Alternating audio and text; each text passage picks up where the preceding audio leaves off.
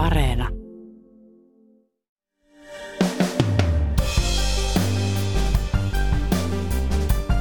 Gangsterrap-musiikin ympärille muodostuneet katujengit ovat syyllistyneet useisiin vakaviin rikoksiin pääkaupunkiseudulla. Nyt Helsingin käräjäoikeudessa käydään oikeutta väkivallan kierteestä viime vuoden kevään ja kesän aikana. Rikoksilla on haettu huomiota. Niitä on kuvattu suoraan sosiaaliseen mediaan. Mistä katujengi-ilmiössä on kyse ja ketä näihin jengeihin kuuluu? Tänään on keskiviikko 16. maaliskuuta. Tämä on Ylen uutispodcast ja minä olen Heikki Valkama.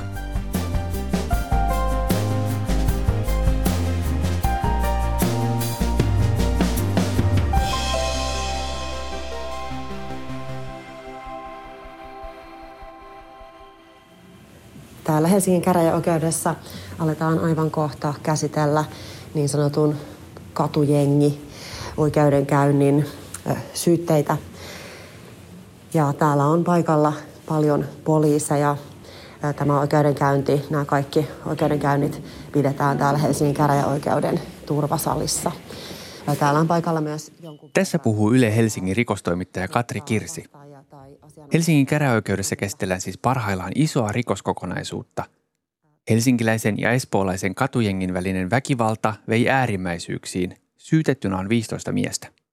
Pelkästään helsinkiläisen jengin 26-vuotiaasta johtohahmoa sekä jengin kuuluvaa 21-vuotiaasta gangsteräppäriä syytetään taponyrityksestä, pahoinpitelystä, ampumaaserikoksesta, oikeudenkäynnissä kuultavan uhkaamisesta, törkeästä ryöstöstä, törkeästä vapaudenriistosta, huumausainerikoksesta ja törkeään henkeen tai terveyteen kohdistuvan rikoksen valmistelusta.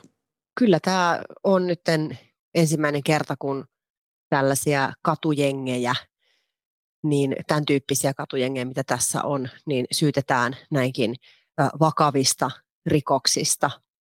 Että kyllä mä pitäisin tätä erittäin poikkeuksellisena oikeudenkäyntiä. Lisäksi tämä, miten tämä kytkeytyy tuohon sosiaaliseen mediaan ja siellä jaettaviin videoihin ja musiikkivideoihin, niin on kyllä niin kuin sellainen nykyaikaan liittyvä, somen käyttöön liittyvä uusi ilmiö?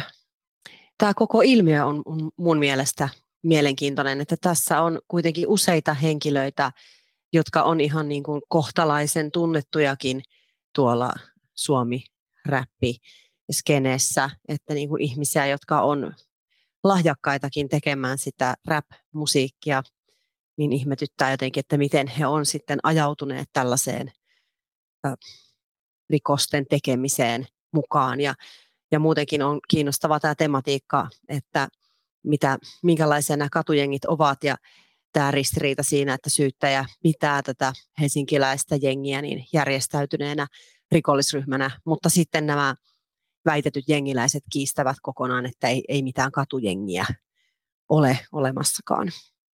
Katri Kirsi on seurannut tätä oikeudenkäyntiä alusta saakka.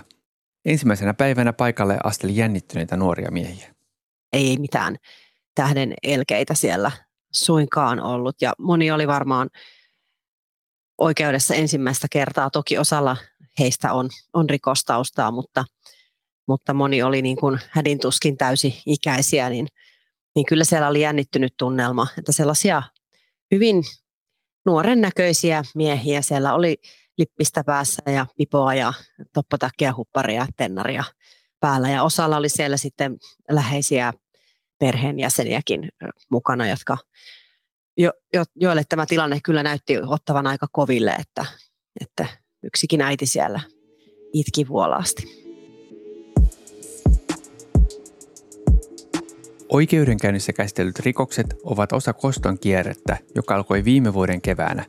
Se lähti käyntiin pahoinpitelyistä helsinkiläisen ja espoolaisen jengin välillä siitä sitten alkoi tällainen vihanpito, mitä lietsottiin tuolla sosiaalisessa mediassa näissä musiikkivideoissa. Siellä solvattiin, jengiläiset solvasivat toisiaan ja tämä, sitten, tämä tilanne johti Helsingissä Itäkeskuksessa tapahtuneeseen puukotukseen, jossa sitten espoolaisjengiin liittynyt henkilö sitten puukotti tällaista helsinkiläisjengiin liittynyttä nuorta miestä, joka onneksi sitten säilyi hengissä, mutta vammat olivat vakavia, eli siinä oli kyllä hengenlähtö lähellä. Vaikka puukottaja tuomittiin vankeuteen, koston kierre jatkui. puukottajan läheisiä uhkailtiin ja helsinkiläisjengiläisiä ilmestyi puukottajan perheen kotiovelle huutelemaan. Espoolaisen jengien jäsenet julkaisivat tapahtumien jälkeen musiikkia, jossa puolustettiin puukottajaa. Tämä taas provosoi syyttäjän mukaan helsinkiläisen jengin jäseniä ja jengin johtohahmo pahoinpiteli espoolaisjengiin liittyvän räppärin – Pahoinpitely ei riittänyt helsinkiläisengille kostoksi, vaan heti seuraavana päivänä he lähtivät Espoon lintuvaaraan ammuskelemaan. Ja sitten lopulta tämä koko kierre olisi päättynyt tähän, tämä tilanne päättyi tähän Helsingin ravintolakaivohuoneelle suunniteltuun väkivaltaiseen iskuun. Poliisi on estänyt katujengien välisen joukkotappelun Helsingissä. Joukkotappelu aiottiin järjestää ravintolakaivohuoneella mikä sitten onneksi poliisi sai tietää, että tällaista suunniteltiin ja se tapahtuma, mikä siellä ravintolakaivohuoneella olisi ollut, niin peruttiin. Ja... Poliisi otti lokakuun alussa kiinni kymmenen henkilöä vakavan väkivallanteon estämiseksi. Kaksi miestä on vangittu. Jengit ovat poliisin mukaan muodostuneet gangsterrapin ympärille, siis väkivaltaa ihailevan rap-musiikin. Tämmöistä musiikkia on kuunneltu Suomessakin pitkään. Miten poliisi perustelee sen, että se yhdistää gangsterrapin ja katujengit? Poliisi ja syyttäjäkin ovat koittaneet erotella sen, että, että toki tota, ei voi tässä nyt koko musiikkilajia tuomita, mutta tähän ilmiöön tässä tapauksessa se nyt liittyy, liittyy hyvin vahvasti, koska nimenomaan siinä näissä musiikkivideoissa, niissä sanotuksissa, niin niissä on voitu kuvata ja kuvailla ihan oikeitakin tapahtuneita rikoksia ja siellä ollaan viljelty uhkauksia ja siellä ollaan provosoitu muita ihmisiä solvaamalla ja ivaamalla niin, että se on sitten johtanut, johtanut mahdollisesti osa, osaltaan näihin todellisuudessa tapahtuviin tekoihin. Mutta sitten näiden syytettyjen puolustushan on sitä mieltä, että nimenomaan tällä musiikilla ja näillä videoilla ei ole mitään tekemistä todellisuuden kanssa. Heidän kantansa on se, että taide taiteena ja todellisuus on eri asia, että musiikissa, videoissa, sanotuksissa voidaan kyllä sanoa, mitä sanotaan, mutta se on sitten tota, taiteilijan vapautta. Että tässä on niin kuin kaksi eri, eri näkökulmaa tähän. Niin syyttäjä kuitenkin sanoi, että poliisin pitäisi katsoa enemmän gangsterrap-videoita ja kuunnella tekstejä. Mitä, mitä syyttäjä tällä halusi sanoa? Syyttäjä näkee nämä gangsterrap-videot, sen musiikin ja ne sanotukset, niin esimerkiksi jos puhutaan tästä helsinkiläisjengistä, jota syyttäjä pitää siis järjestäytyneenä rikollisryhmänä ja se on koventamisperusteena näihin tuomioihin nyt tässä oikeudenkäynnissä.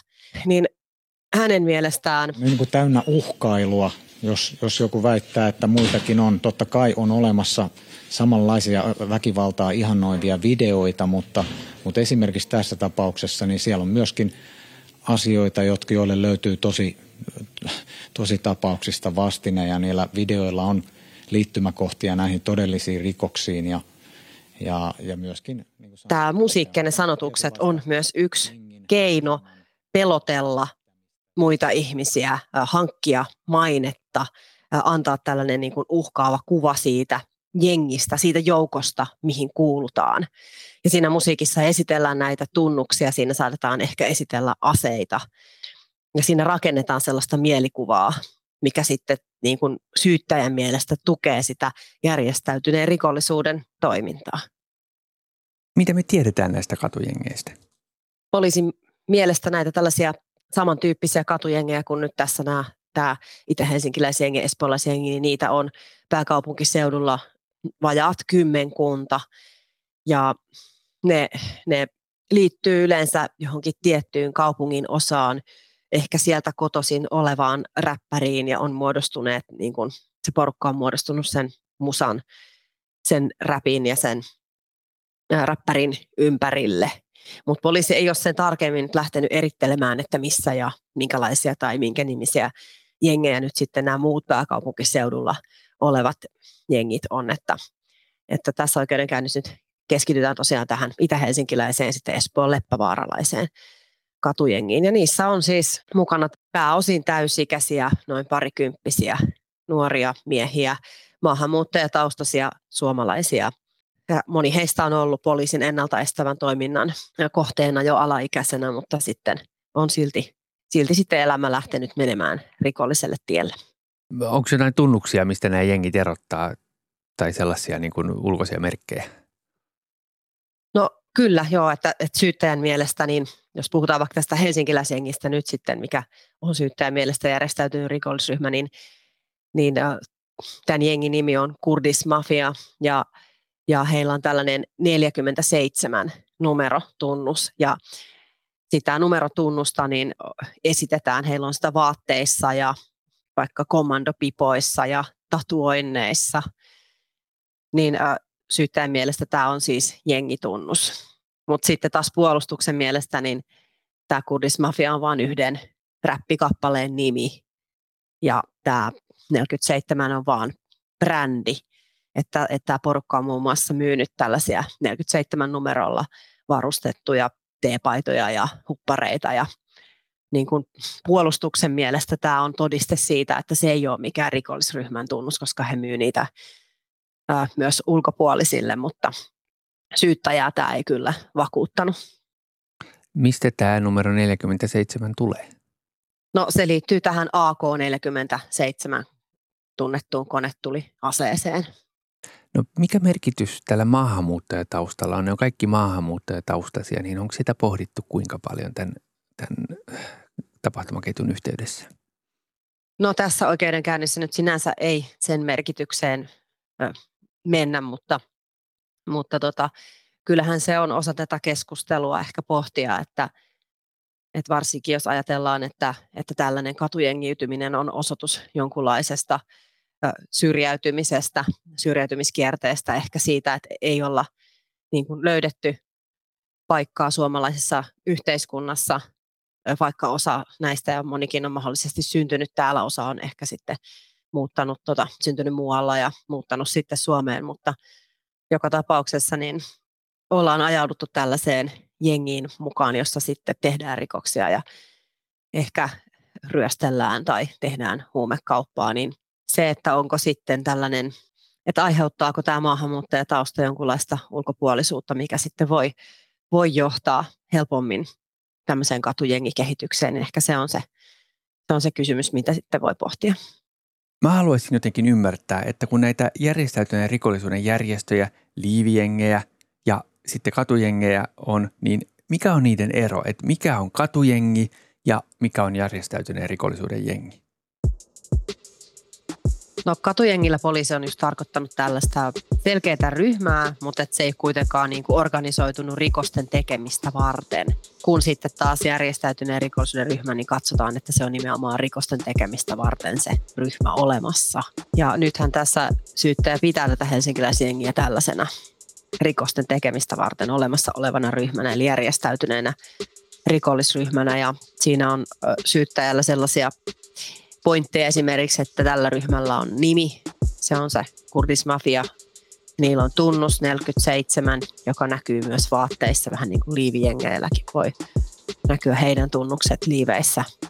Ja tällä helsinkiläisjengillä on johtohahmo, yksi selkeä johtohahmo, tällainen someräppäri ja sitten, sitten vielä toinenkin tällainen ehkä enemmän johtoroolissa ollut henkilö, jotka on molemmat siis vangittuna nyt. Ja sitten myös täällä helsinkiläisjengillä on ollut tällainen syyttäjän mielestä niillä on tällainen kokoontumispaikka, mikä on siis ollut tällainen musiikkistudio Helsingissä. Niin nämä on niitä perusteita sitten pitää sitä järjestäytyneenä rikollisryhmänä, mutta tosiaan sittenhän nämä syytetyt kyllä kiistää tämän asian ja kiistää itse asiassa suurimman osan näistä rikoksista ylipäätään. No ne nuoret miehet, ja nyt puhutaan tosiaan yli parikymppisistä miehistä, ei ihan, ei, ei ihan lapsista, niin ei varsinaisesti piilottele rikoksiaan, tai ainakin sellainen mielikuva on syntynyt, että ne hakee somessa jopa näkyvyyttä itselle ja seuraille näillä rikoksilla. Että millainen ilmiö tämä on? Kyllä tämä on itse asiassa varmasti aika kansainvälinen ilmiö, että, että tällaistähän ollaan nähty kyllä Ruotsissa ja muuallakin maailmassa, missä on, on näitä gangsteräppäreitä ja ja tota, sosiaalista, sosiaalista mediaa voidaan käyttää siihen, että, että jos on vaikka jotain tällaisia jengien riitoja, niin pystytään nöyryyttämään muun muassa sitä toista osapuolta sillä lailla, että jaetaan videota tai kuvaa vaikkapa pahoin pitelystä sinne, sinne nettiin. Ja kyllä tämä on siis tosi todella huolestuttava ja ikävä, ikävä ilmiö ja tavallaan sekin, että mitä enemmän nämä jengit sitten saa julkisuutta tällaisilla negatiivisilla tavoilla, niin sitä enemmän he myös sitten saattaa saada niitä niitä seuraajia ja sillä tavalla jopa hyötyä julkisuudesta.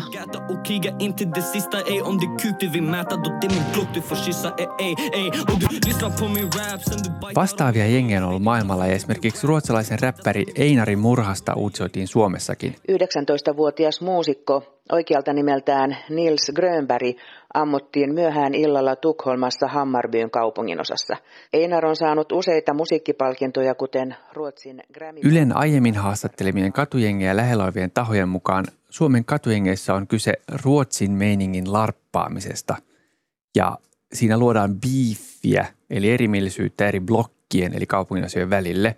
Ja mallia on otettu Ruotsin lisäksi Yhdysvalloista, jossa eri kaupunginosien katujengien ja räppäreiden välillä on raakaa väkivaltaa ja jopa tappoja ja murhia.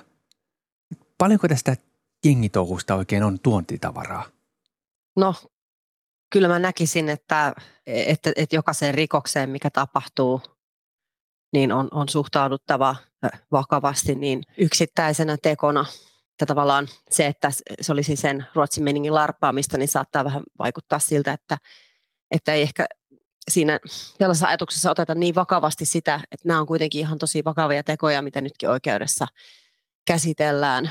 Mutta tota, kyllähän tämä varmasti on niin kuin laaja kulttuurinen ilmiö ja voihan se olla, tätä nyt ei ole kukaan niin kuin sanonut tuolla oikeudessa, mutta voihan se olla, että kun nuoret ihmiset huomaa, että vaikka Ruotsissa niin on räppäreitä, jotka on saanut paljon julkisuutta ja sitten levittää esimerkiksi rikoksia ja niitä kuvaavia videoita vaikka netissä ja niille niin kuin saadaan paljon seuraajia, niin voihan se olla, että, että tällainen houkuttelee sitten tekemään jotain vastaavaa.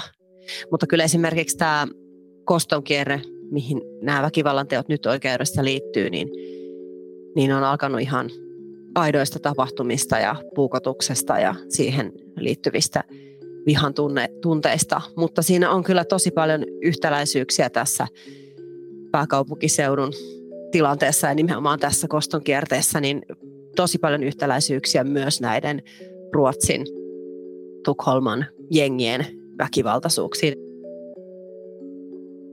On jotenkin hämmentävä kokonaisuus. Vielä vuosi sitten toukokuussa poliisin ää, rikostarkastaja sanoi Helsingin Sanomille, että ei ole olemassa mitään jengiytymistä. Ja samaa toistettiin meillä Ylen jutussa. Ja sitten syksyllä taas poliisi kertoi, että pääkaupunkiseudulla on kymmenen jengiä ja niissä on yhteensä noin sata nuorta. Ja Helsingin poliisin rikostutkintaosaston vetäjä, rikosylitarkastaja Markku Heinikari kertoo, miksi poliisi vaihtoi kantaansa saatiin tuo tilannekuva, mitä, mitä täällä kaduilla tapahtui ja tehtiin nämä havainnot. Muodostettiin nämä meidän näkemykset sitten noiden havaintojen perusteella ja käsitteet ja silloin ruvettiin puhumaan tästä katujengi, katujengitermin käytöstä ja meidän mielestä sopii erittäin hyvin tähän edelleen. Tuolla on koko ajan puhuttu siitä, että puhutaan tämmöistä nuorten aikuisten ryhmistä, noin parikymppisiä, missä on joitain alaikäisiäkin mukana. Niin, mä luulen, että minkä takia poliisi on sitten alkanut puhua niistä katujengeistä, niin johtuu nimenomaan just siitä, että heillä on on niin kuin tullut enemmän tietoa ja sitten on tullut käsitys siitä, että on tällaisia ryhmiä, jotka on ehkä järjestäytyneempiä kuin he on aikaisemmin tienneetkään niiden olevan, tai sitten tämä ilmiö ylipäätään on vaan voimistunut viime vuosina ja ne on muuttunut ne katujengit järjestäytyneemmiksi ja niissä on alettu tehdä vakavampia rikoksia, niin silloin poliisi on sitten ajatellut, että tämä katujengitermi kuvaa näitä ryhmiä niin kuin parhaalla tavalla, mutta toki se on vaan termi ja kysymys on, on ryhmistä, joissa tehdään tehdään rikoksia, että miksi sitä nyt sitten haluaakaan ää, sanoa. Mutta tilannekuva on, on se, että tällaisia porukoita pääkaupunkiseudulla edelleen on.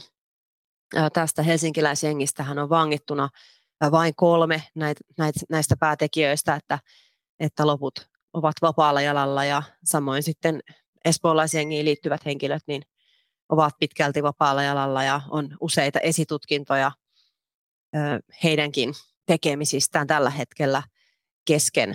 Että kyllä tässä on vielä tulossa uusiakin oikeudenkäyntejä näihin katujengeihin. Tilanne on rauhoittunut siihen viime syksyyn verrattuna, että tuossa on oikeudenkäynti tällä hetkellä kesken, missä, missä näiden kahden jengin ahisteluja käsitellään ja siihen liittyen on edelleen vangittuna kolme henkilöä ja kyllä se on selkeästi rauhoittanut tuota tilannetta tuolla ulkona. Ei tämä tilanne täysin stabiili että semmoista pientä, pientä kuohuntaa on koko ajan, mutta että tuommoista vastaavaa, mitä nyt oli syksyllä, että ammuskeltiin, ammuskeltiin jo toisiaan, niin semmoista ei ole näkynyt. Ehkä se, ehkä se on osoitus siitä, että tämä menee kuitenkin, vaikka puhutaan jengeistä, niin aika lailla yksilöt.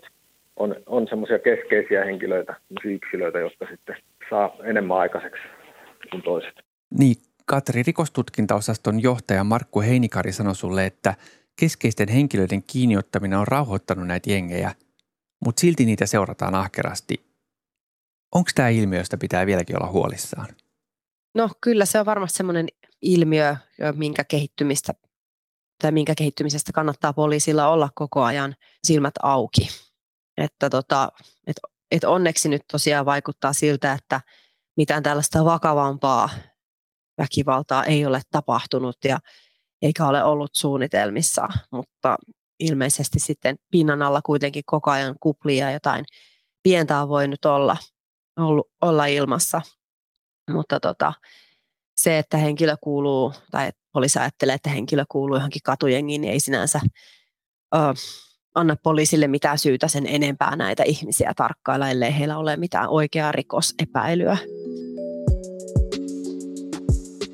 Osa näistä jengiläisistä on ollut mukana poliisin ennaltaehkäisevässä toiminnassa, kuten sä mainitsit tuossa aiemmin, niin miksi tätä jengiytymistä ei ole saatu ehkäistyä? Varmaan voisi sanoa, että ei se, ei se ennalta estävä toiminta hirveän hyvin sitten ole kyllä kaikkien kohdalla toiminut, jos sitten kuitenkin päätyy, päätyy rikoksia tekemään, mutta, mutta niin se varmaan sitten on, että, että osaan ne toimet ja silloin alaikäisenä ja nuorena saatu tuki, niin osaan kohdalla ne auttaa ja niin kuin johtaa siihen, että löytää elämäänsä hyviä sisältöjä, jotka ei liity rikoksiin. Mutta sitten osa kaikesta avusta ja tuesta huolimatta, niin sitten päätyy toisenlaiselle tielle. Ja kiitos, me pääsetään sut seuraamaan tätä oikeudenkäyntiä loppuun saakka. Kiitos.